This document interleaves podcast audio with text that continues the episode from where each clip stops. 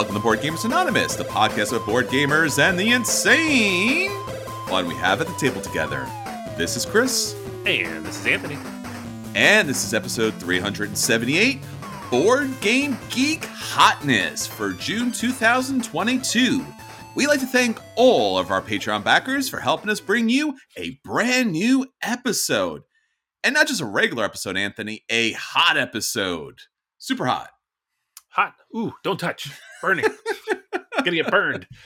Yes, yes. Our, our, favorite episode of the month where we get to go through all the hot games that are on Board Game Geek. And now that we're in the summer, this thing is churning. Sometimes we do this and it's like it's the same as last month, and then these two games popped up because they shipped on Kickstarter.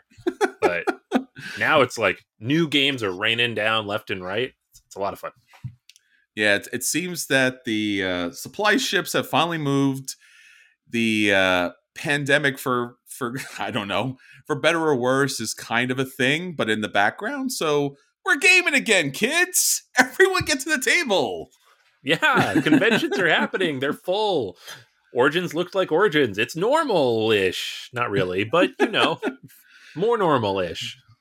So join us in the collective delusion that is board gaming, and as we talk about the latest and greatest of board games, we'll talk about the games that we want to have, want to hit the table, and the games that you want to know about because you might want to pick it up during the multiple holiday seasons over the summer and all of the online game stores that will be having their sales or all the different conventions that you might be attending because again everything's back to normal-ish. So yay that's a thing now.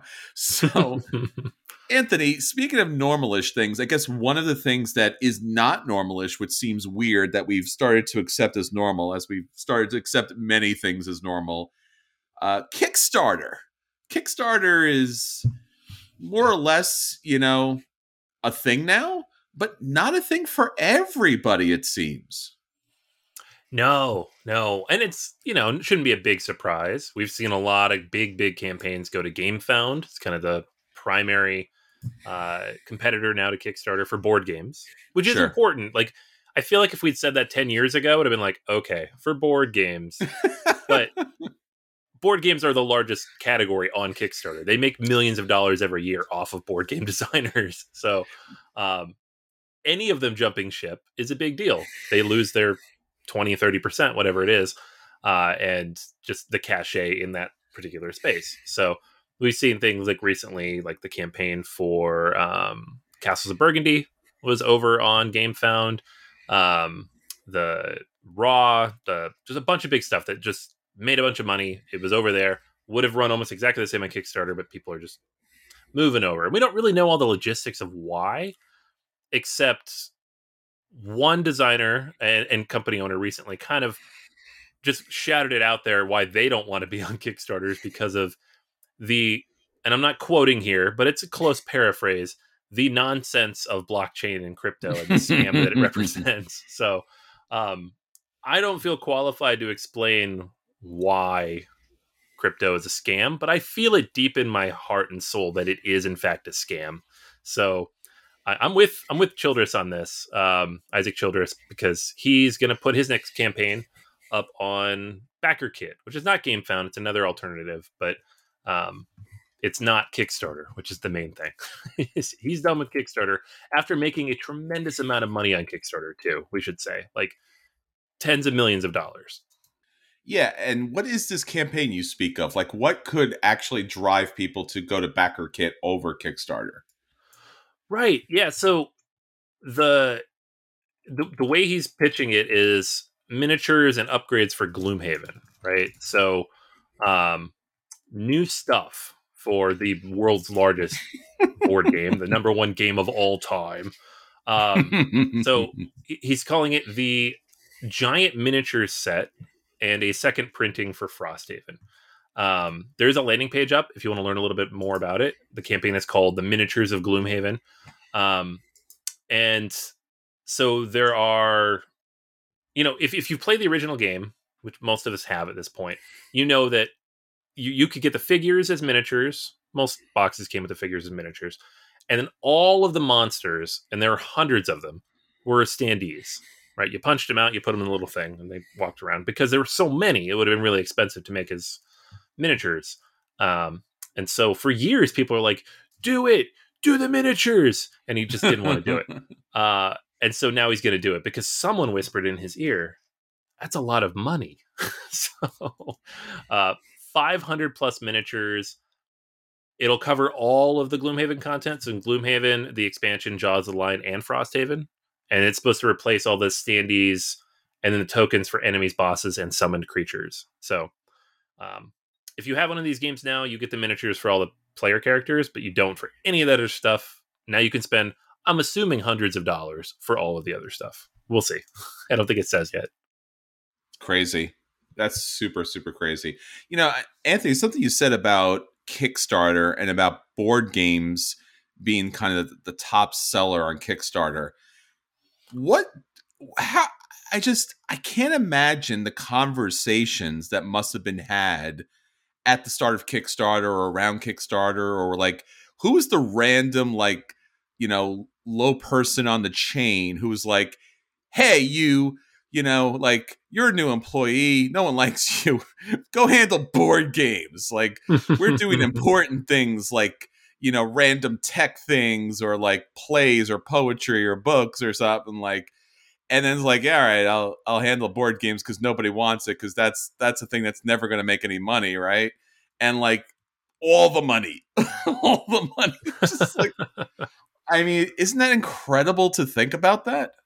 Yeah and you know i i think there's a couple things there one board games can be created by a single creator, right? Like yes. Gloomhaven was just Isaac Childress. He did that all by himself. Now he has a team and he works with a lot of people, but version one of that game was just him plugging away um, with a with a designer that he hired or an artist that he hired. Um, and two, the delivery rate on board games is really high.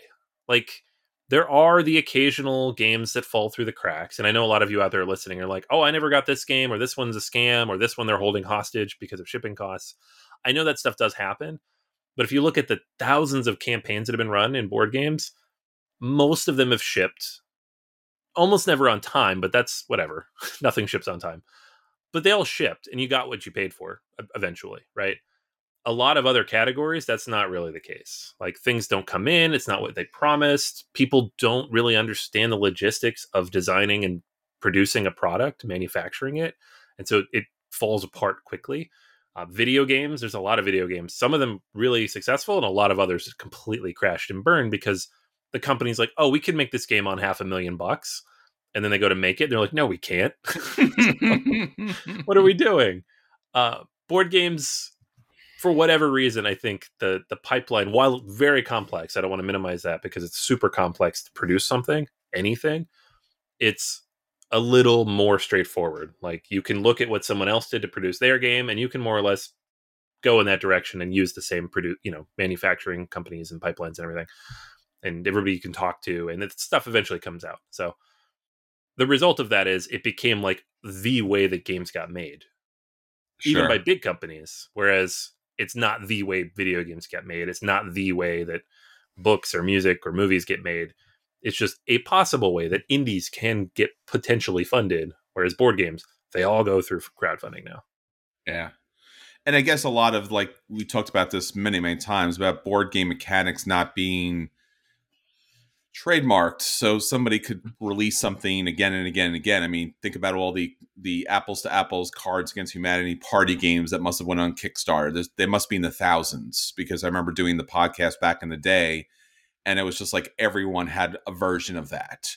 So yeah, I mean it makes a lot of sense. And like you said, board game people want their games to be great, so they're willing to throw money at it. You know, so yeah, it's just it's surprising, it's amazing. I, I guess this is good, right? Because game found and now Backer Kit, the idea of competition, hopefully bringing down prices a bit, that would be nice because competition yeah. is never bad. It's always yeah. good.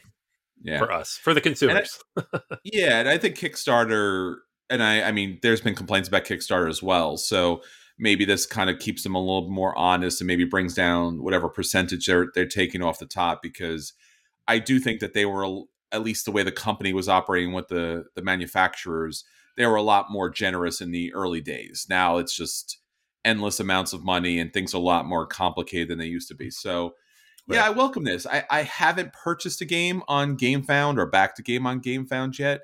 I've found GameFound to be, and again, this just might be the games I looked at.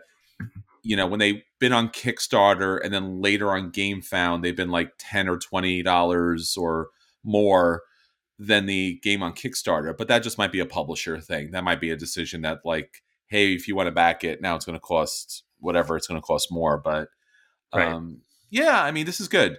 And again, I mean, Gloomhaven is everywhere, so more good stuff for Gloomhaven is fantastic. Before I guess somebody else, I'm sure somebody else has already produced miniatures for this already, but this is this is excellent. So very cool.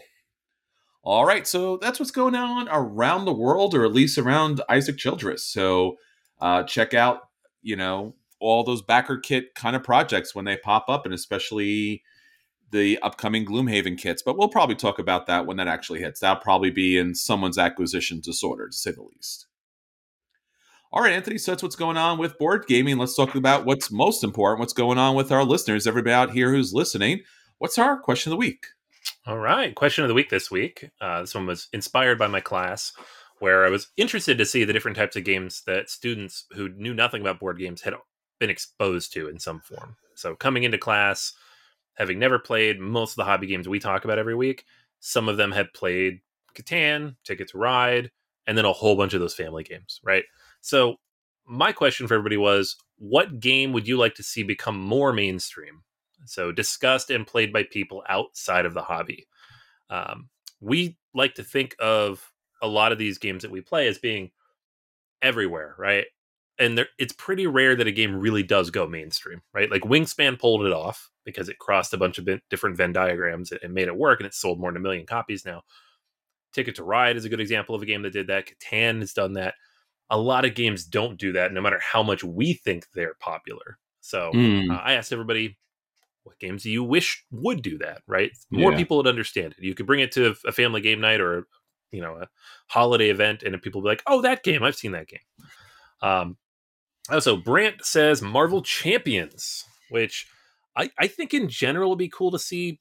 Maybe not Champions, but just like a entry level LCG type of game that you could throw down and, and, people could get into. This one's fairly simple, but it's it's still fairly niche as well because of the theme. Um, David mentions Cascadia. It's a great welcoming game for everyone. The art and components would draw people in.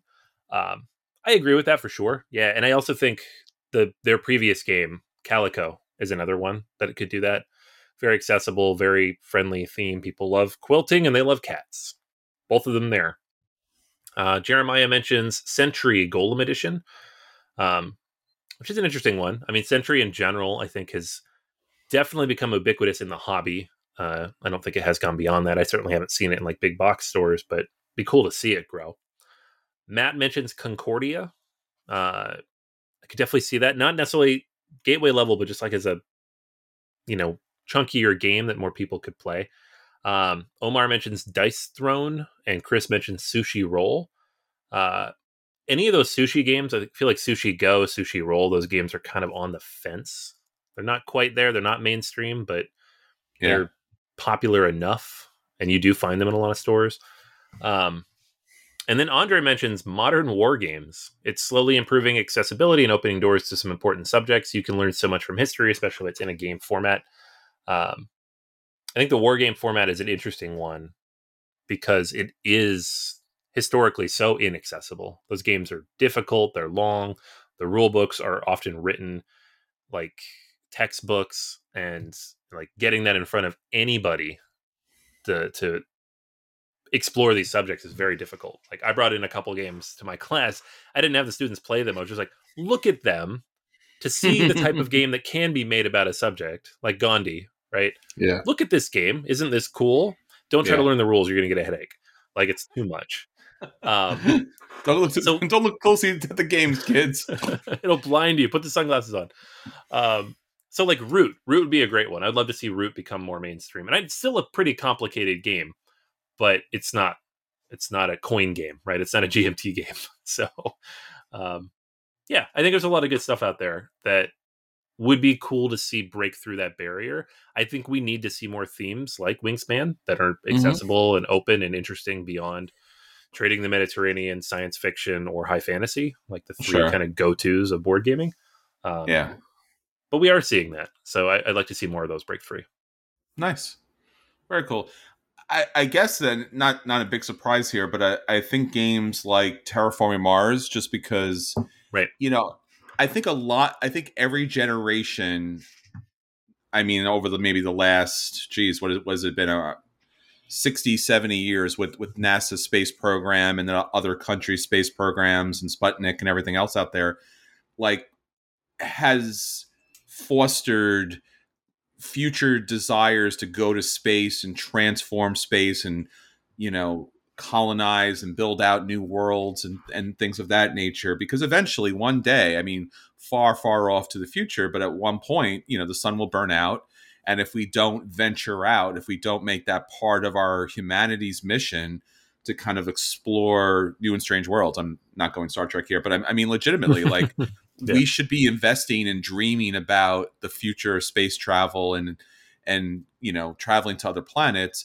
and also the all the different things that we can do in those kind of opportunities. I think terraforming Mars is great because it's a very accessible tableau builder and it really shows off a lot of the different aspects scientifically and I know it's not necessarily scientifically correct of course but the, the the concepts I think are are online, right? Like how would you warm a planet? How would you bring on, you know, insects and species and make it habitable and things like that.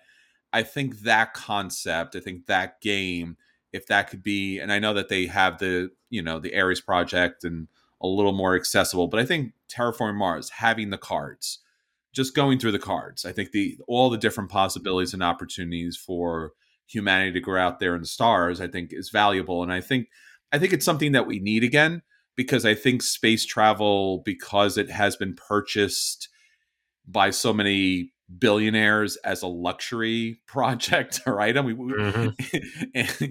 Anthony and I were talking before the podcast about the impossibility of being able to go anywhere these days, like Disneyland or the ballpark, just because how expensive that is. And like now going to space is only for the rich. Like I would like to see more of the populace want to travel you know want their governments to believe and create projects. Like not everyone has to be an astronaut or a cosmonaut or whatever kind of not but i do want people to be more you know interested in and dreaming and painting and fantasizing about what they could do in space. And i think terraforming mars does a good job of that just the endless number of cards. Every card is a a different possibility that somebody could employ.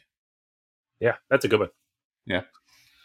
All right, so that's everything that's going on with our listeners. Please keep up with us. We have new questions of the day for you. So check out our Facebook and Twitter, our Instagram, but especially boardgamersanonymous.com, our website that has it all all our podcasts, all our articles, all our videos, and a lot of surprises each and every week. Thank you so much for checking in and let us know what's going on in your board gaming world.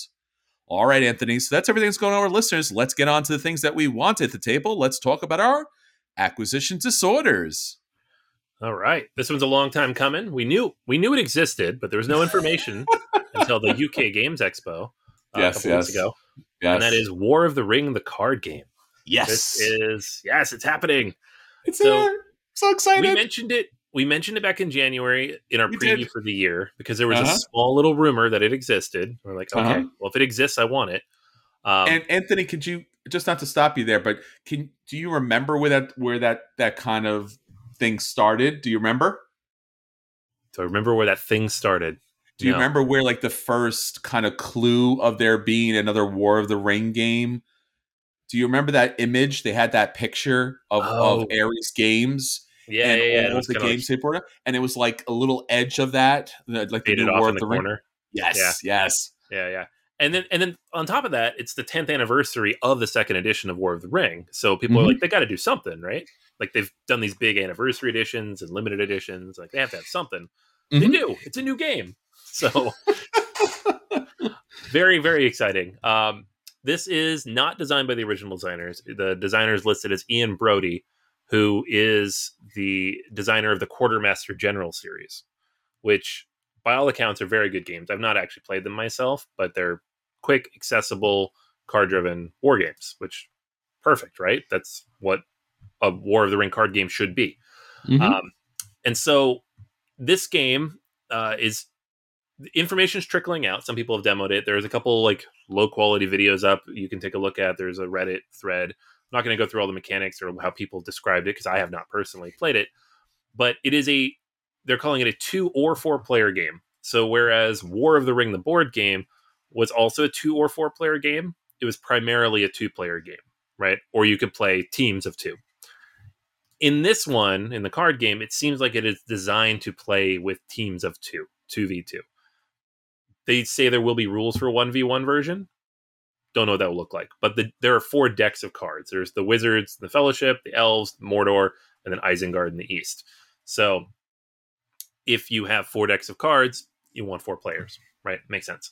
Um, the primary mechanic of the game is you're playing different cards to locations and you're trying to win those locations in some form or another. There's also a path that you can work towards to get to Mount Doom, um, or uh, if you're the other side, stop the Fellowship from getting to Mount Doom.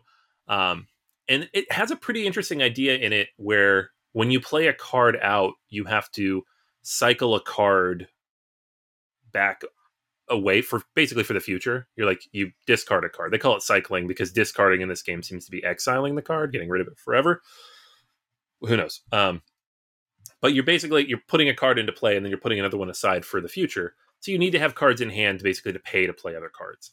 Um, so you might have a couple good options. You might have to think through like what cadence of cards you want to have coming back into your deck later, when they're going to go in there, how they're going to go in there. Um, there's all these different icons and things that determine where you can play into certain locations based on the types of cards that you have. You have the, the ability to kind of have characters in reserve that give you special abilities. So, you know, if you're the elves, for example, you have Elrond or Galadriel in reserve and they give you extra abilities to like draw extra cards. But then if they're in reserve, you can't put them out into play to contest one of these locations. So when do you shift them from reserve to a location?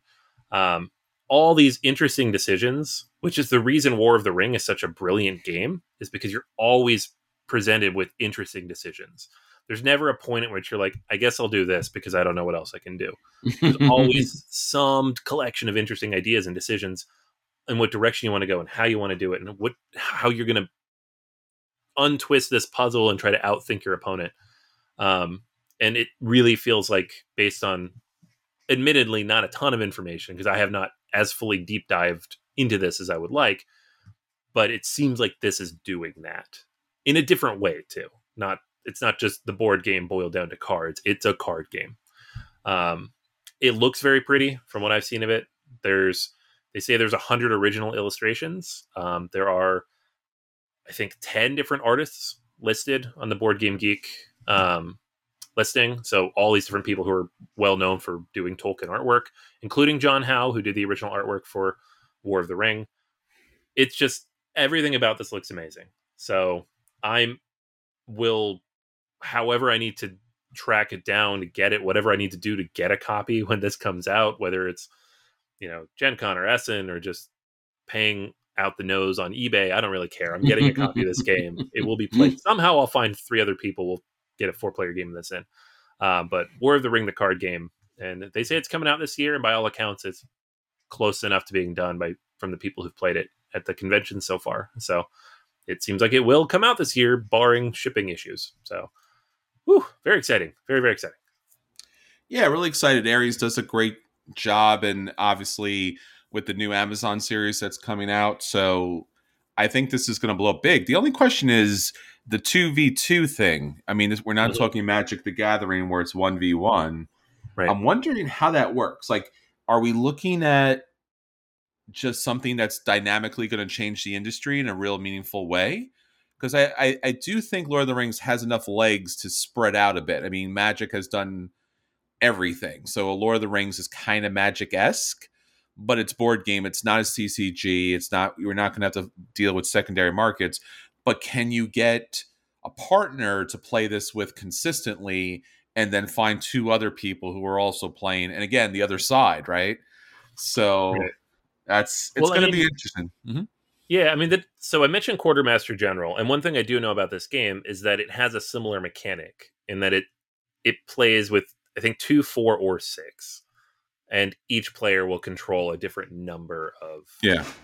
factions based on the Mhm. player count. So you'll have two fronts, and you'll have a certain number of factions, and they'll each have their own decks. Um, Mhm. So it seems like that's what's being drawn in here. So I don't know if it's it, it's not new necessarily, but it's really cool that they're bringing it from. We talked about war games not being accessible. Quartermaster General is a little more accessible of a war game, but it's still a war game. But bringing that into a theme that more people would play in a shorter package, yeah, like you said, maybe this makes that we get new mechanics, we get new ideas that are Yeah. like you know off in the corner in the war game community. Now we get them into a broader board gaming community. That'd be really cool.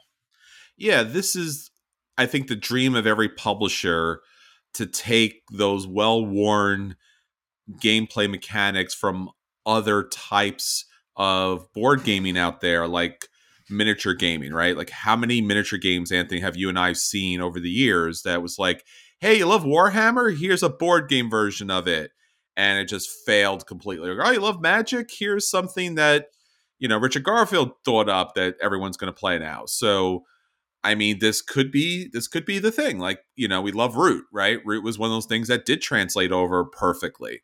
So I'm hoping that this is all the great things. So we'll keep up to date with Ares and uh, find out. I think this is Q4, so we probably, hopefully, maybe, possibly will see this at PAX Unplugged.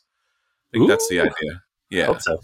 So really exciting, really exciting. And again, it also again, it, I, I think it's another mechanic. It reminds me of like Queen's Gambit. If you've never played the Star Wars game Queen's Gambit, you probably haven't because it's it's a Grail game. It's one of those games that's super out of print. Will never probably come back into print. I would say never, but you know Disney, right? They seem to be bringing everything, drinking everything out from the past. So you never know. They did have the lighter version of it, but the idea of managing all these different fronts at the same time, if you've never tried to play a game like this, you should. Because, like Anthony said, I think the most dynamic thing about that type of gameplay is the fact that there is no such thing as a wasted turn or an uninteresting turn.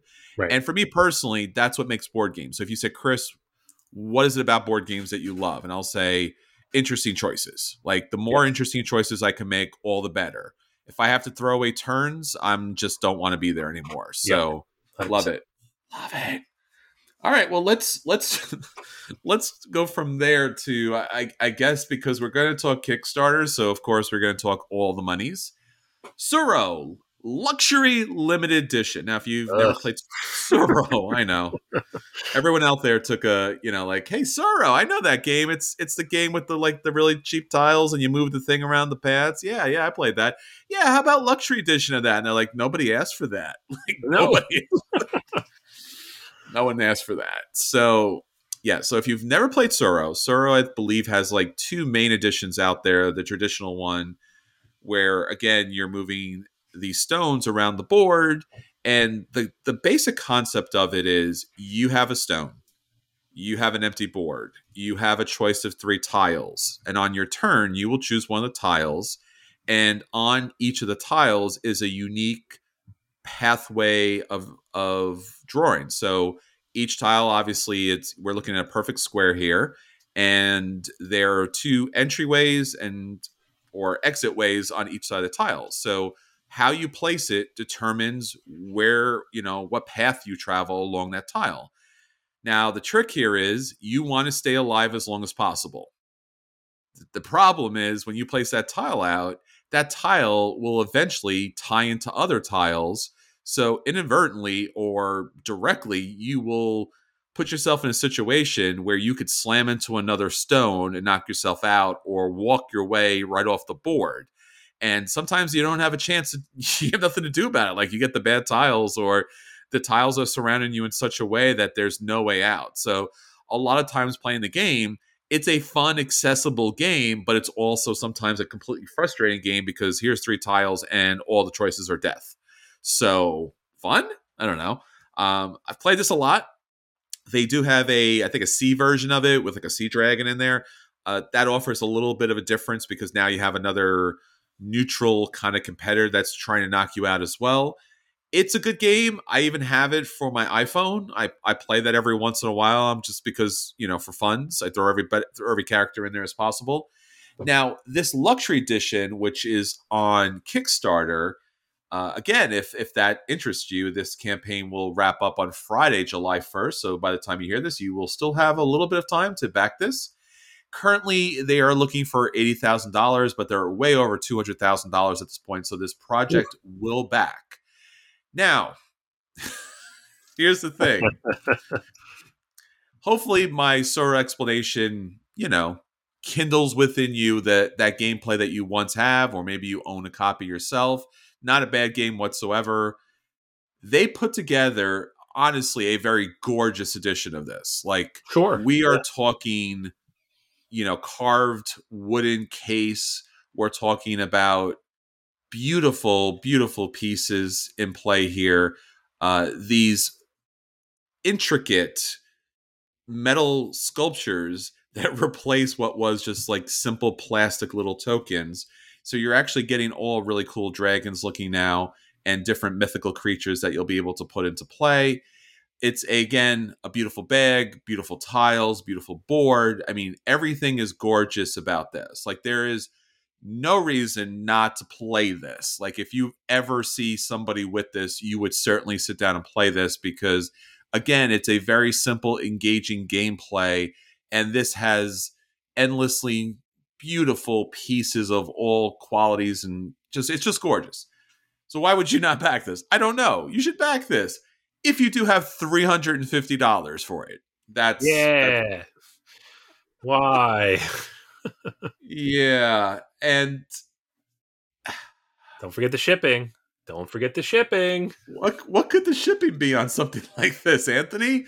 I mean, it's only a wooden solid box with metal pieces and just tiles on top of tiles. That that can't be a lot of shipping at all, right? That's going to be relatively No. cheap Yeah, no, All it's right. only another seventy-eight dollars. for the U.S. Yeah, what is you it for Yeah, continental U.S. Yeah, continental you U.S.? better not live in Hawaii. no, twenty-seven. Or Oh, Europe is 141. So and yeah, so 141 for Europe is pretty high. I mean, they're yeah. So I, I just wanted to mention this again.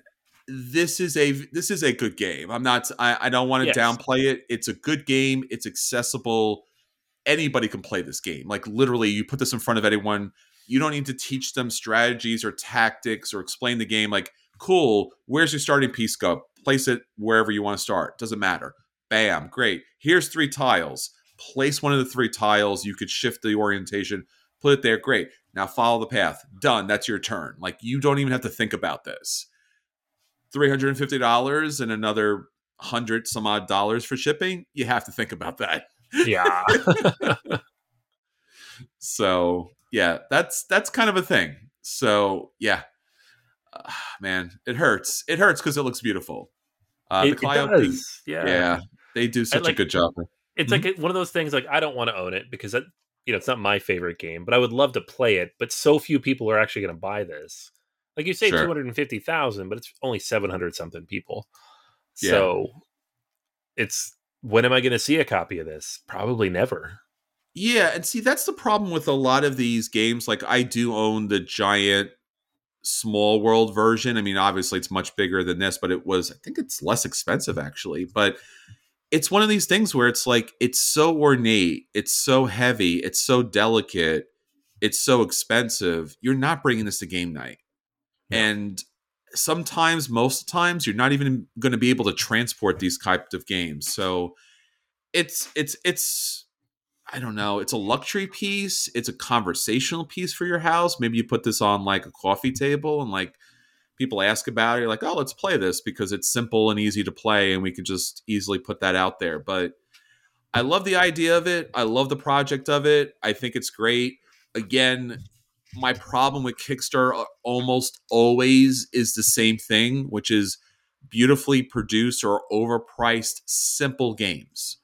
And again, we've been doing this podcast for like it's going to be like nine, ten years now at this point, and we could never push back against the idea that like the mechanics were great or the investment in the engineering or the production or stuff like that. But now we got to a point where like light, simple games like Tsuro here are getting deluxe treatments and they're just so infinitely expensive. They're just incredibly expensive. And this is just, and again, it's, it's a shame because I hope that the regular edition stays somewhat in print and that this doesn't become you know the standard at some point. But we might be looking about looking at this anthony in like five years and be going remember that cheap game Tsuro that was on kickstarter for 350 we should have Right. picked that up. We can't find the base copy anymore and the the super copy costs like $1200 now to move a couple of tiles. So yeah that's a thing. So yeah so check it out it's still on kickstarter so you do have some time if you do have the money and if you do let us know because we want to play it with you I also want to talk very briefly, Anthony, about a game that I just recently backed on Kickstarter. There was actually a couple this past week, which was surprising. So it's always hard when they all come up at the same time and you Mhm. try to decide what, you know, what game you're going to back, or probably better to say, like, what, you know, what, how are you going to mortgage your house this time to back something? Uh, the game that I'm looking at here is from Mind Clash Games. We've talked about this previously. This is Septima. Gather your witch coven, enthrall the townsfolk, and rise to power as the new Septima in the most accessible Mind Clash game yet. That is hilarious that they actually put that in there. Like they must have acknowledged. And when you and I, you and I talked about this, Anthony, what was the last game? What's the last game that we can't, we still can't figure out? Was it Pres- Oh, Perseverance? perseverance. Yeah. yeah. Perseverance. and one of our listeners, and thank you so much, tried to explain it to us. And that was awesome because without that explanation, I still wouldn't even know what that game was. But that recently got out to everyone. And I guess that they did hear some feedback about like maybe they went too far. I mean, I love Trickerion. I own all the stuff for Trickerion, their rule book and their games can be somewhat obtuse. And I love the fact that they swing for the fences, but yeah, it can be a little bit problematic. The challenge here is about this game is is it too light? I'm gonna just I'm just gonna throw it out there. I can't believe I'm saying this about a Mind Clash game, but is it too light? It could be too light. I think this might be too light.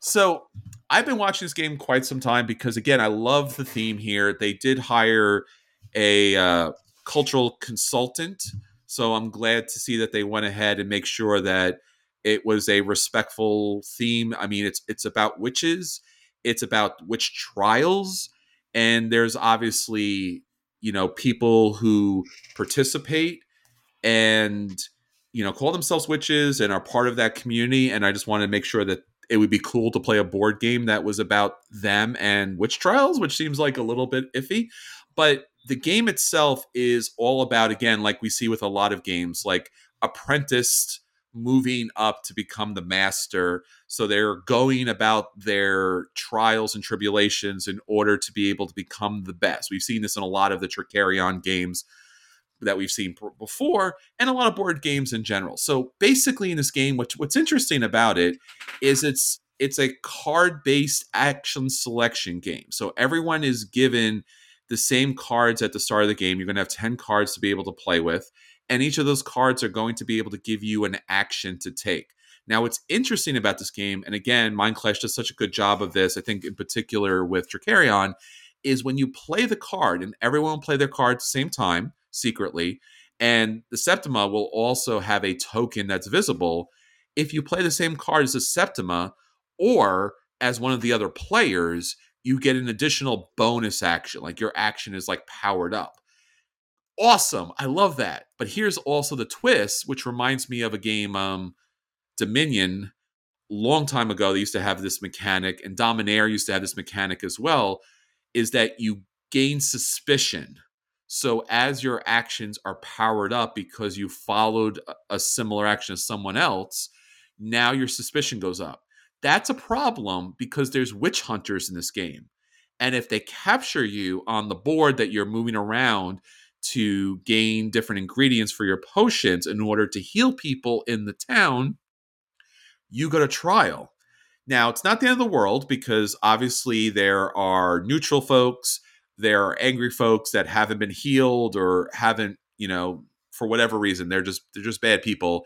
But you'll also be able to put in that bag. It's you pull out, you know, citizens from that bag, and they they they become part of that trial and the different jurors in that trial. You'll be able to put some of your own people in there, some of your supporters in there to support you. So the different actions allow you to move around, collect ingredients, brew the different potions, heal the different town folk. You'll also be able to recruit again, especially if you're able to, and this happens multiple times throughout the game, other witches will come up, up for trial. You'll be able to, if you're able to support them, you'll be able to recruit those witches to your coven. So now you have an opportunity to do more things. Every witch has a special ability in the game, which will help you support you throughout the game. And then you'll be given a bonus card at the beginning of the game. The more witches that you have available, the more bonuses on that bonus card that you can score. I really like this. This reminds me of Shipyard, where you're given a whole bunch of end game bonuses and you can choose what you want to score. So this is great because you start with the one, you know, your leader and you have an apprentice, and then you'll be able to bring other witches on board. So you could add, I think, up to four witches, so you could score up to four different things as you're scoring points in the game. Now, as you go through the game, you're also moving up these different tracks in order to score additional points. There's a solo mode in this. You can you can play against the Black Widow, which is pretty cool. I love the fact that Mind Clash really goes thematic when they do their solo plays. It's not just like, hey, you scored points. So it's a beautiful game to look at. You could try it on Tabletop Simulator if you like to try it out. The game, and it only comes in a deluxe version here, is going to be $75 for the game. You're going to get screen printed meeples throughout the game. You're going to get some really, I, I, think, very lovely artwork in this game. The graphic design is fantastic. The only thing that you could buy as an add-on this game is instead of instead of I guess cardboard victory point tokens at the end of the game, you can get these really nice metal ones.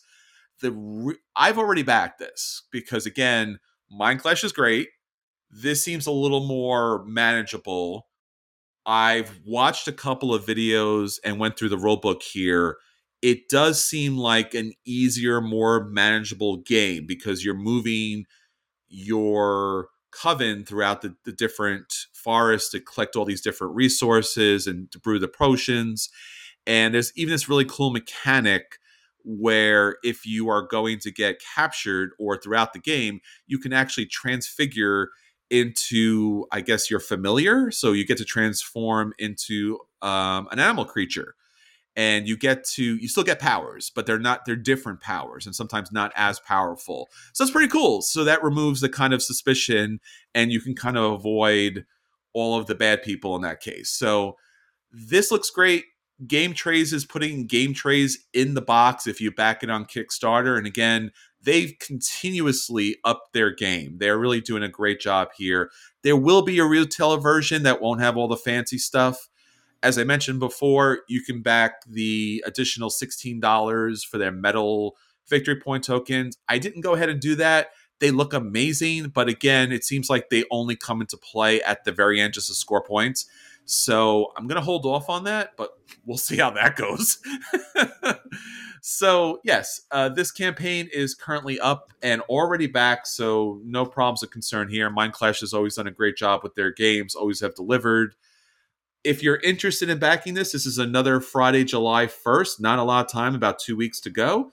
They're already at 400,000 plus. Uh, Septima, check it out. All right, so that's everything that's going on with our acquisition disorders.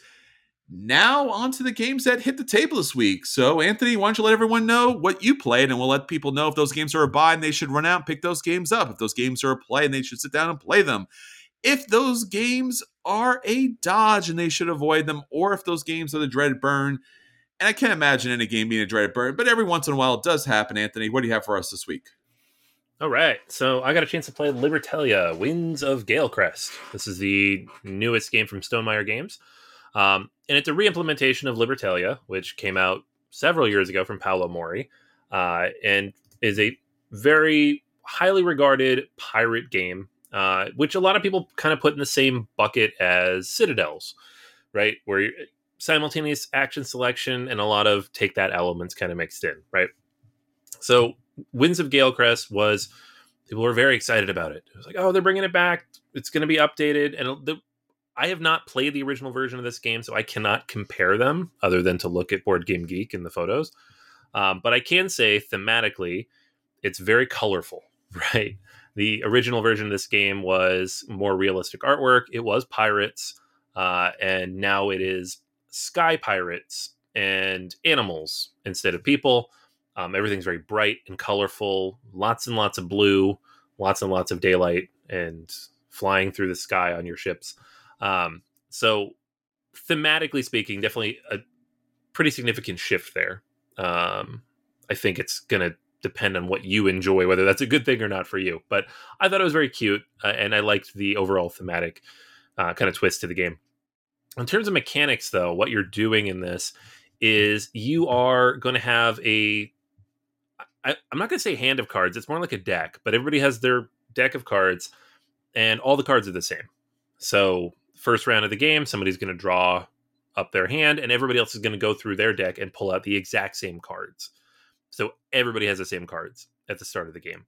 Now, as the game goes on, because you're going to play different cards than each other in each round, and you get to save some of those cards between rounds, you will eventually have a, a hand of cards that is slightly different than other people because you will have not played the same cards that they did. But the start, you have the exact same ones. Um, these cards have numbers on them. You play them face down. The number get, determines the order in which they go off, they trigger effectively and then those cards are going to tell you what they do based on several different factors, right? So they have um, uh, different effects based on the different times of day. So you have like daylight tasks and dusk and evening tasks. Uh, and so the daylight's going to happen during this round, this active round of things happening, and then the dusk is going to happen at the end of that round, and then evening kind of happens after all of the different days have resolved on this voyage that you're going on. And there is different treasure that you can pick up. These little um, azul type tiles that are placed in each of the locations. And based on the order in which you have played out your various pirates, you go in reverse order and you take those different treasures. Those treasures themselves also trigger abilities based on what's printed on the board. There are two different things that could be printed for e- each of these different treasures. Um, and so you have things like a hook and a treasure chest and a barrel and a saber amulet.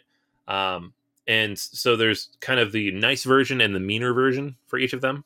And they're also printed on the board. But if you want to mix it up, the game comes with tiles so you can randomize on one side of the board, some being good, some being less good, right? Um, some are a little more take that ish, regardless of the nice or mean version that you play. So it's this game is going to have that in it. You you should know that you're getting a game where you're going to take each other's stuff, you're going to knock each other's characters off the board. Bad things are going to happen. Um, but you're going to collect these different treasures throughout the different days of the voyage. And the characters that you have that you place out face down, they're going to come into your tableau at the end as long as they don't get booted off the board, which can happen. And then they can chain off of each other, right? So they have those abilities printed on them, some of them do, that will activate in future days. And some of them have abilities that activate at the end of the voyage if they have a little anchor on them. Um, some of them will trigger off of the different treasure tiles you get. And so you're collecting money throughout each voyage. And at the end of the voyage, you're going to bank that money into your little personal treasure chest, which has little dials on it. You're going to reset everything. All your cards go away, all your treasures go away. You reboot the whole thing, and you go on the next voyage. Um, and you, at the end of, I believe it's three of these voyages, you are going to see who has the most money banked away in your treasure chest and combined with what you have left over at the end of the third round. It's very quick. Uh, it seemed like a lot taking it out of the box, but getting it to the table, playing the game, it moves very quickly once you know what's on the cards. And again, everybody has the same cards in their deck, and the same things are triggering off the treasure each time. So once you get through like the first voyage, which is I believe the first four days, it goes pretty quickly from there. Um, it has 15 total rounds split across the three different voyages, but it, once you get through like two or three of those, it's going to go pretty rapid fire. Um, again, I can't say what's been changed here. Personally, I'm not comparing it to the original version. I'm coming at this kind of fresh. Um, my, my only point of reference is people comparing it comparing it to Citadels. I like it better than Citadels um, because of the variety, because you have these treasure tokens that you're bringing in and you're building a tableau that you're trying to activate different things off of. You have the information knowing what in what's in everybody else's decks. If you pay a lot of attention, you could start counting a little bit of the cards and knowing like you've already played your number 35 you don't have that thing that's going to knock all my guys out you've already played your number one that you've this ability's gone. Um but it's also not like it does feel like a lot for what it is at the same time right? So putting it all in perspective like i like citadels but it's never been my favorite game right? I'll play it when it comes out it's fine right? This it feels like a slightly better version of that. It's pretty there's a lot going on here but it's the same thing you know 15 times so it starts to feel a little bit repetitive across all those three voyages. And the take that elements are not consistent like not every card is a take that element. So sometimes you might have a full day or two or even three where you don't stab anybody and then all of a sudden everybody stabs you right? And you're like well that sucks and that's going to happen. And it's not even fully on purpose because it depends on what cards people play out and what cards affect which cards depend on the numbers that everybody plays. So it almost gets like a little bit of that cosmic encounter feel of like well i have to attack you because that's where the card landed. Um, which i don't love just because you know it's it's a very good experience i think for the right groups. It's not my type of thing. So i'll give this one a play because if somebody brought it out or if somebody asked me to bring it out i would play it again. It's not like so far down that path where i'm like i don't want to play this. This was not fun. It's mean. It's not mean because you're not choosing who you attack really most of the time um, but it also feels like a lot of it's like there's enough game there for you want to be able to control more of it, but just enough stuff that's outside of your control that it's chaotic, which I know is the point of the game, right? But it's just not something I fully enjoy. so, um, Libertalia, The Winds of Galecrest, it's very pretty. It's a great production as always from Stonemaier. Um, if you like, well, I don't know if you like Libertalia, if you like this, probably I would imagine like the core mechanics are seem to be the same. But um, if you like that type of game, if you like the Citadels type of game, if you like that type of gameplay where you know you get some decisions, you get to try to deduce things, and yet at the end of the day, you're still kind of just it's a little random, it's a little funny, it's a little people throwing their hands in the air. Um, this is a good version of that. It's a fun version of that. So it's a play for me. Um, I could easily see some people absolutely loving this though, because I know people who love games like Citadels, and I'm just not one of them. So Libertalia, Winds of Galecrest, play for me. Uh, check it out. I'm one of those people. I love Citadels. I love Citadels so much that not only do I own the original version of Citadels, I bought the second edition version of Citadels because Citadels. So I've always liked that concept that there are role cards available and that you're not attacking particular players, but you are, you know, certainly trying to disrupt other people's ability to cash in on things the original version of Libertalia, maybe it's just because I'm not a pirate guy. Maybe I think you mentioned Anthony, like it does go on for a while. Citadels is a lot shorter and quicker as far as building up your citadel. So maybe it fits a little quicker and easier for me on that. I'm glad that they did a new version of this, not just a reprint, but you know, scaled up and cleaned up a lot of things too. So I'm interested. Uh, yeah, I definitely want to check this out. Looks like fun. So I don't know if it replaces Citadels for me, but maybe it does. Let yeah, gotta get to this table. Yeah, absolutely. Yeah, I think I think you'll like this more than I do. And I, not nice. to say I dislike it, but it just it seems more like your type of game. Excellent. All right. Well, I want to talk about a ridiculously giant big game that is also a second edition. This is Eclipse Second Dawn for the Galaxy. This was a I, don't even know what to say anymore. It was an endless, big, gigantic, just galactic game that you could have decided to back if you decided to do so. Because, you know, Eclipse was a game that was just like t- t- um, Twilight Imperium 4, that was all about these 4X mechanics in space where you're building up your particular race civilization, exploring the universe, expanding throughout going up your tech tree, and then, of course, trying to exterminate other players as you go. Eclipse was always the kind of like I mean, just for me personally, not to offend any Eclipse players out there, but like Terraforming Mars was like the game that like if you looked if you wanted to play a game about space people always were talking about terraform mars.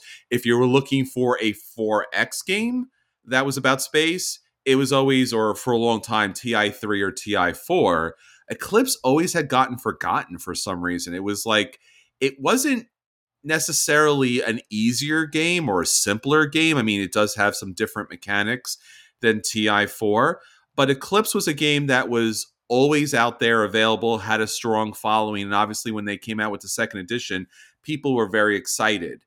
It is, in a lot of ways, a more streamlined and mechanically smart kind of gameplay than TI4. TI4 is a lot more thematic, a lot more dramatic, a lot more epic. Eclipse is very much managing your resources and picking up the little resources as far as research or upgrades that you need throughout the game to be able to build up your planets again to gain more resources. So I always felt like it was a little bit more Euroish as far as that's concerned, but it was never as dramatic or epic as a TI4 game. Like if someone's playing a TI4 game, you're like, oh, I gotta go look at this. People playing an Eclipse game, you're like, oh, that, that's cool. Yeah, good luck on your calculations there. so throughout the game, so I've played the original Eclipse. This was the second edition. If you're not familiar with the second edition, basically what you're looking is new graphic design, some new artwork that's in the game. You're looking at some new miniatures, which is also always great, including some new miniatures for the like the NPC characters, the ancients that come into game, the main galactical center in the middle. You're getting some absolutely positively amazing plastic inlays and game trays. So instead of just trying to like you know endless amounts of hassle to put together all of your pieces they're all together in one spot. So when you open the box and it is a gigantic but also beautifully organized box your particular race comes with everything. So whatever color you're picking you get the three tracks you're going to have money you're going to have research you're going to have materials. Very simple to keep track of. Beautiful kind of implementation underneath that plastic track that will sit next to your board is all of the different spaceships, all the different materials that you'll need throughout the game. So setting this game up, breaking this game down, putting it away, wonderful. Really great experience here. The game boards themselves are beautiful. The new races are excellent. Again, everything is streamlined. The tiles look great. This production's fantastic. This production will also cost you at least, I guess, depending on where you look, about 175. So it is not a cheap game, but again, it is worth the money if you are looking for a 4X game of this quality. Now, the game itself really comes down to just a, a couple of simple mechanics. So if you walk by a game table and you see Eclipse being played, you're going to feel like it's going to be overwhelming. It really isn't. You'll start with your own, you know, solar system. It'll have its planets, it'll have its resources, that will affect those three tracks that I talked about earlier. So you'll have your initial resources to go. Your particular spacefaring race will have its own special abilities. So it's not completely asymmetrical, but it will, you know, will give you a bonus here and there. Simple. All you're going to do each and every turn is you're going to take a disc off the track that's going to be your upkeep track at the end of the round and place it on one particular action most initial actions or explore, which allows you to take another tile, match up different warp tile zones, and then you'll be able to look at that tile. There might be an ancient on it, which you might have to fight later or protect, but typically it's going to have planets and opportunities for you to expand your civilization. You'll also be able to research. Research is pretty simple. There's some initial tiles that start the game, and each and every round, more tiles will come out based upon the numbers of players. There are three different research tracks that you'll be able to build from. As you build your research up in one of those tracks, you'll get discounts that go throughout, and eventually you'll get points at the end of the game if you build those up. The research track here, the science tech track, is the most fun part of this game because you'll be able to upgrade your civilization to do things like be able to expand on certain planets, upgrade ships, and, and gain additional resources throughout but yet the game keeps it pretty small. So as you discover these planets, as you discover these researches, you'll only be able to expand at least like three different resources on three different planets. You can take an action to kind of flip them over. But again, you can play as much actions as you want th- throughout that round. But you have to keep in mind that every action, the explore, the research, upgrading your ships, moving your ships, building your ships, is going to cost you money at the end of the round. If you can't keep up with that, you're going to have to sacrifice all those different solar systems that you were able to control. And that's going to put you in bankruptcy in a pretty bad way. Now, there is a way tactically to do that that works to your benefit. But again, that's kind of an advanced rule. So throughout the game, you're expanding, you're gaining victory point chips throughout each of the different sectors count as victory points throughout the game. I already talked about the tech trees that score victory points. You'll also be able to create partnerships with other players so you don't attack each other and you'll be able to trade resources in that particular way. And then there's the battles. The battles are pretty simple and straightforward. Whether you're attacking ancients, the global center in the middle, or other players, you line your ships out. There is a certain way in which they will be able to attack first throughout the, the round. You roll the dice that are based on the upgrades that you put on the ships, get hits, you destroy other things, they destroy you, you fight it out till the very end, and you'll be able to take victory point chips from a bag. Now, what's really cool and interesting about the game is as long as you participate, you'll have an opportunity to pull blindly from this bag of victory point chips. Now, they range anywhere from one to four points, and you'll be able to, throughout the game, collect up to four of these battles. So it doesn't kind of like force you to battle, but it does give you four options. So you might, you know, battle five or six times in order to upgrade, you know, by chance, your one or twos or threes to fours possibly. There's very few fours, very few threes, a ton of twos and a ton of ones you might get lucky. You might participate in a battle and lose and get a four point chip throughout that. Eclipse is a really fun game if you're into the 4X kind of genre and you have a couple of hours to play. This will take a couple of hours to say the very least. You do want to have at least four players at the table. The more players, the better, so that you could actually get that feel and also so you could check other players. It is possible, and typically what happens in an Eclipse game is at some point someone's able to p- uh, pick research and technologies that kind of put them above and beyond other players. Now, the other players can get together and gang up on that player, but that doesn't always happen. And sometimes it's not always possible based upon where they are in the universe. So there can be that small, that snowball element. There can be that kingmaker element. The game doesn't overstay its welcome. And again, the process for building and upgrading, researching is very simple the management of the money is extremely important. It's a fun game, it's a dynamic game. Eclipse Second Dawn for the Galaxy is certainly worth the play. I would recommend the play for anybody to enjoy this game. Again, it's not as problematic and as challenging as you would think. It can be too expensive. That's the one thing because you do need at least four to six players to really enjoy the game. It is about, you know, anywhere between like 140 and 175 but you do get everything in that second edition streamlined so you're ready to go at that point ah man i, I still can't do it. Like but i own ti4 i guess and I, I love it. So I, I just don't need another one this big but i want to play it. I do want to play it. Well i have it in my house. We, we, we can see what we could do because it really is a good game. And again i think that there if there is a conversation in board gaming, I think it's one of those things where like there are certain verses. There is always a TI four versus Eclipse, and I guess this case the second edition here. So right, I, I think both are good. I think both are worth owning, but you're never going to get both to the table anytime no. soon. nope. All right, so that's everything that's hitting our table. Let's get on to our feature review. Our feature review is talking about the latest and the greatest in board gaming. We are talking to our friends at Board Game Geek, and they have the hotness for June 2022. So, Anthony, obviously, we talked about this earlier.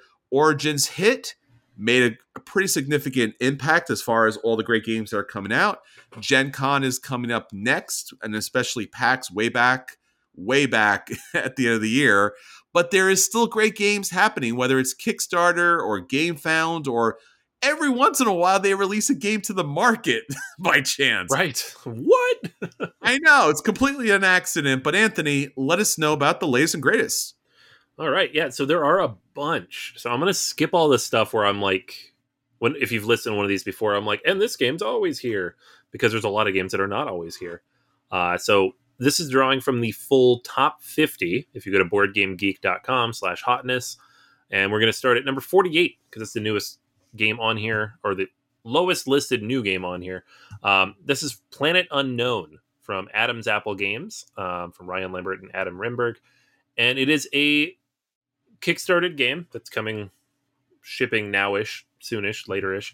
Um, and it's polyomino space exploration, right? And uh, it looks very cool. Um, and people seem to be digging it as they get their copies out.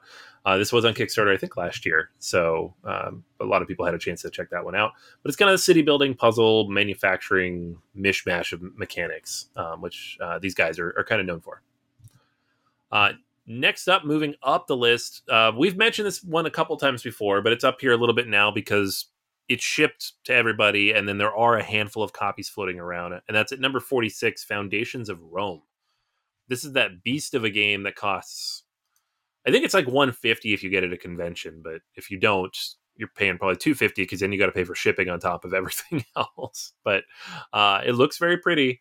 It's just it's a lot of game, and uh, they finally got it out to people. So congratulations, Arcane Wonders, you did it. uh, number 45 is Gutenberg. This was a, a hot game back at Essen, and it just released stateside from Portal Games. Um, I got my copy in the mail like two weeks ago, uh, shipped directly from them, and then also I've seen it pop up in some FLGSs and online stores. It's a game about making the printing press, which is kind of a cool idea. Um, it's got a bidding mechanic to it, and then you're kind of taking these. Uh, they actually have little print pieces of the letters that come in a little box, and you're going to use those to kind of build out your own personal wheels. Um, very very cool looking. I have not had a chance to play it yet, but I, I just love the theme. I hope it works. uh, moving up the list to number 40, this is First in Flight from Artana. This is on Kickstarter right now. It's designed by Matthew O'Malley and Ben Rosset, who also designed um, Between Two Cities and Homebrewers. Um, and so it's a game about the space flight or getting being the first one to put an airplane out there. Um, it's a push your luck deck building game, uh, and so you are playing as these various different early flight pioneers. So obviously the Wright brothers, but then also Samuel Langley, some other people who are involved in the race to get the first airplane off the ground that could be commercially viable. Um, looks relatively light and simple, but interesting. And again, a different theme, which I love, and very bright cards because everything's in the sky. Uh, moving up, number 39, Sniper Elite, the board game. This is based on a series of video games in which you play, as I would imagine, a sniper, right? Um, it's a hidden movement game though, and it's based on um, World War II. So you're, uh, I guess, a sniper moving around, you know, World War II style maps, taking out targets. Um, definitely not something for me, but people seem to be really psyched about it. Uh, this one was also on Kickstarter as well. Uh, we have at number 36, we have Keydom's Dragons. This is a re implementation of Aladdin's Dragons, which is a game from 2000. It's been out of print for a decent amount of time. Um, and that game actually re implemented Keydom. So it's kind of like done the full circle now, coming back to Keydom's Dragons. So it's a new game in the key world. There's like 10 of these things now. Um, but it's a it's a worker placement game. So you're you have dragons who basically plunder the the kingdom of Keydom. I, I always have trouble saying that. Uh, and you are trying to hoard that treasure in various locations. So you are the townsfolk, you are the workers, you are going into the caves um, to recover those treasures from the dragons. So it's a cool idea. It's interesting. Uh, and interested to see more so if they've updated any of the mechanics and kind of modernized it a little bit, which is always the fun part when they bring these older games back. This one also on Kickstarter right now. Um, next up at number 34, Burn Cycle. This is from Chip Theory Games. This one was on Kickstarter a while ago. It's now shipping to people. Um, so this is, you know, as you'd expect from Chip Theory Games, very heavily produced. You've got big, solid poker type chips. You've got the nice player mats. Everything is just to the nines. Looks fantastic. Uh, the game itself is is very puzzle like. You're a team of robots in the future, and you're trying to basically take down the corporations um, that are, you know, subjugating the other robots. So you are freedom fighters in a way. Um, looks really interesting. It's very orange too. There's a lot of orange going on here. so uh, I hopefully get a chance to play this someday. Uh, did not back it myself though, just because those chip theory games are crazy expensive. Um, next up, at moving up to number twenty nine, Pagan Fate of Roanoke. Uh, this is from Super Meeple, designed by Kasper Kjær Christiansen and Kåre Storgaard. Um, not a lot of credits between them. Um, they all seem to kind of relate to this game. And this one is uh, it's listed as a Kickstarter as well. So I don't know a lot about it and didn't really dug into it much, but it does have very interesting artwork. It's not like your typical high fantasy, um, you know, people wizards throwing stuff uh, kind of thing. It's it's a two player duel game, and the the artwork is very evocative of that. So it's a little bit smaller, simpler. It's not a bunch of miniatures and stuff running around on the board. It's a deduction style card game um, set in the 1600s. So interesting theme. I, you know, don't know how I missed this one before because it does look very interesting. Uh, Wonderland's War is at number 25. This one has been on the list a little bit, but I don't know that we've talked about it necessarily. Uh, people are, are all about this game. Uh, it's from Druid City Games and Skybound Games. This was on Kickstarter as well. Common theme. Um, so in the game, you are taking the role as a faction leader who goes to the Hatter's Tea Party. Yes, it takes place in Alice in Wonderland world. Um, and then you are kind of interacting with that world in various ways. So, to, to put it simply, there's a lot going on. Um, artwork is very interesting and exciting. Like you can just see the cover of the book with the Cheshire Cat's head kind of floating there. Um, I said cover of the book, but the cover of the game based on the book. Uh, and you got to get a good sense of the artwork in the box. So very, very interesting on that one. Um, number shooting way up here, number 17. Um, we talked about this one, I think, with the Origins preview, Amygdala. This is from Michael Kiesling and Wolfgang Kramer, coming from Game Brewer um, on Gamefound in the near future and it's a kind of abstract looking puzzly game, but it's about the different regions of the brain and how they communicate with each other. So just thematically, it's interesting, even if mechanically it's just going to be another kind of abstract tile laying game. Um, really, really like the cover for this too. It's just very colorful and interesting. Uh, number 16, Bot Factory. I think this is probably one that almost made it to both of our uh, acquisition disorder lists this week, but not quite. so it's a new Vital Lacerda game um, in conjunction with um, Joao Quintela Martins. Hopefully, I'm not saying that too wrong. Um, it looks like it takes some of the mechanics out of Kanban and kind of boils them down into a 30 to 60 minute game. I would be more excited about this if Mercado de Lisboa had been a better game because that's what that was was pieces of Lisboa boiled down to a 30 to 60 minute game and it was fine. I didn't love it. So we'll see. I'll probably end up backing this anyways because it's Lacerda, but um, I'm interested to see how it plays. Um, it's cool artwork though. It's cute. All right. Next up on the list, we have Clash of Galliforms at number 14. This one's way up here. Uh, it's on Kickstarter right now, I believe. It's always hard to tell which of these funding platforms it's on now. Um, but it is a a battle game, but with chickens. They save land based birds, but it's just, I mean, chickens, right? Giant chickens, medium chickens, chickens. Um, so it's these different types of birds live in this alternate timeline, of course, where the birds work alongside different tribal clans, and you are riding these birds and fighting with these birds. And I I can't quite tell what's going on beyond that. It looks kind of I'm not going to say silly because it could be very interesting, but a war game with giant birds, different if nothing else. Um, this one's on uh, crowdfunding right now, though. we have My Father's Work uh, at number 11. And War of the Ring, the card game, was at 13, but we did just talk about that. So we'll, we'll jump past it. Uh, but My Father's Work from Renegade Game Studios, TC Petty the third. This is a game in which you play a mad scientist who has like one piece of the work of your father, and there's multiple people who have the, another piece.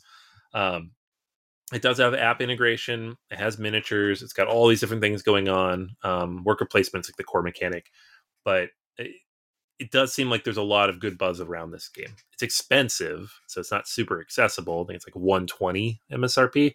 Um, so if you did not back it on Kickstarter, you know, you pay a good chunk of money to get a copy. But interesting theme, and uh, the artwork seems to match without being too macabre and off-putting. Which some of these recent like Mad Scientist games have been a little much uh, more horror-ish than like light sci-fi. So I'm interested to see how this plays. Uh, next up, we have Space Station Phoenix at number 10. It's a new game from Rio Grande Games. So, of course, we didn't know anything about it until like 10 minutes ago. Um, a little before that, but not much. Uh, it is a game in which you are operating a space station, but the, the twist here, as they present it, is instead of starting with a small resource engine and kind of building it up, you start with a you're the best production engine you're going to have, and it starts to break apart. And you're trying to keep it as efficient as possible and get the most out of the resources and materials available as they kind of break down. Um, sounds really cool. That could also not work depending on how it works because people do like numbers go up, things get better. So things getting less, I don't know. Um, but Rio Grande tends to put out good games. So I'm interested to see how this plays. Uh, next up, we have Star Wars Outer Rim Unfinished Business at number seven. I didn't really love Outer Rim, so I have not been super excited about this expansion, even though I felt like that game needed an expansion. But it took them so long to do it. It's been like four or five years that I just, at this point, I'm shrugging. I'm like, I don't know. I got rid of that game a while ago.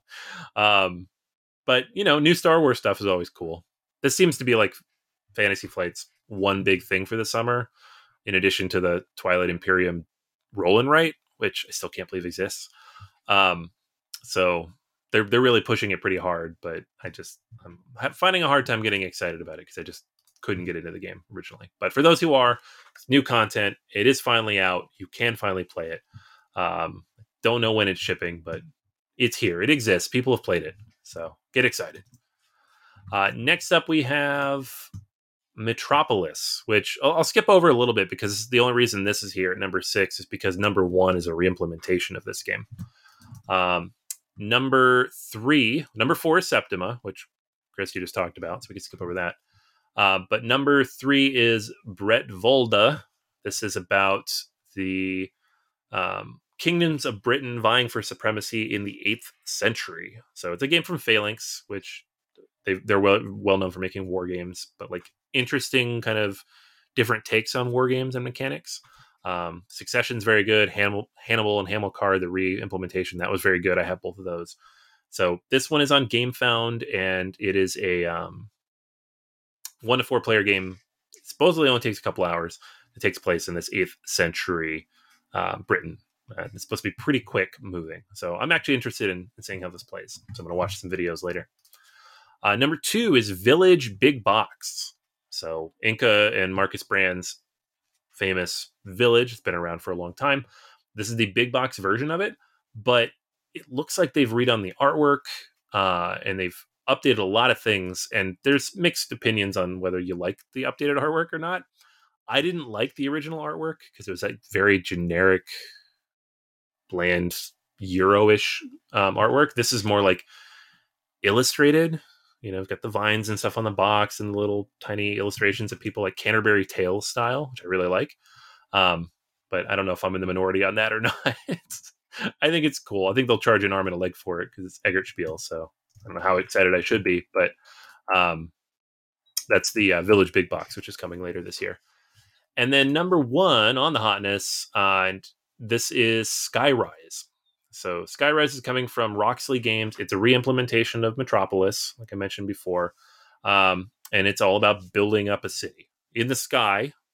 Uh, and the original designer Sébastien Pauchon is back working with Gavin Brown and Adam Wyse, And Gavin, Gavin Brown uh, with Roxley Games has worked on a ton of stuff, but is a personal favorite of mine because he was instrumental in the updates made to Brass that brought us Birmingham when they ran their Brass Lancashire and Birmingham campaign, as well as the updates to Santorini when they brought that back. So he has a very good knack at re-implementing games um, in ways that keep the core don't like overwrite it or change it but really modernize and make the game more accessible and fun. So i'm excited for this one as well. It's on kickstarter.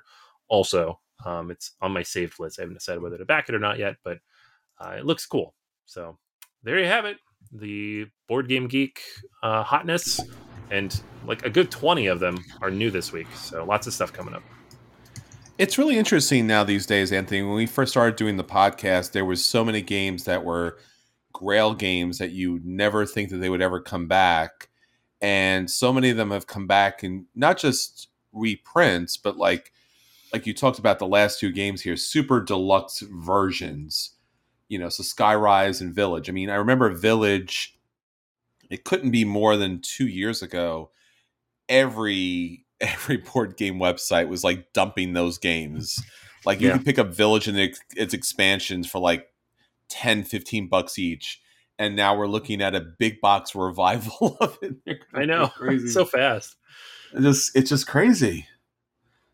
So yeah, no, I, I think certainly these things are fantastic and it's it's always nice to see great mechanics get the love and care that they deserve because there's a reason why they're classics. People love these games. So whether or not they eventually, you know, I, I don't know, you know, it's it's kind of hard to say with these Kickstarter ones because again, these can be very expensive games, especially Skyrise with all its, you know, upgraded pieces and such. But as you mentioned, you know, Brass was nothing to sleep on, and uh, think about all the good stuff there. So, yeah, absolutely. All right, everyone. So that's everything for this week. Until next time, this is Chris. And this is Anthony. And we'll save you all a seat at the table. Take care. Bye. See ya.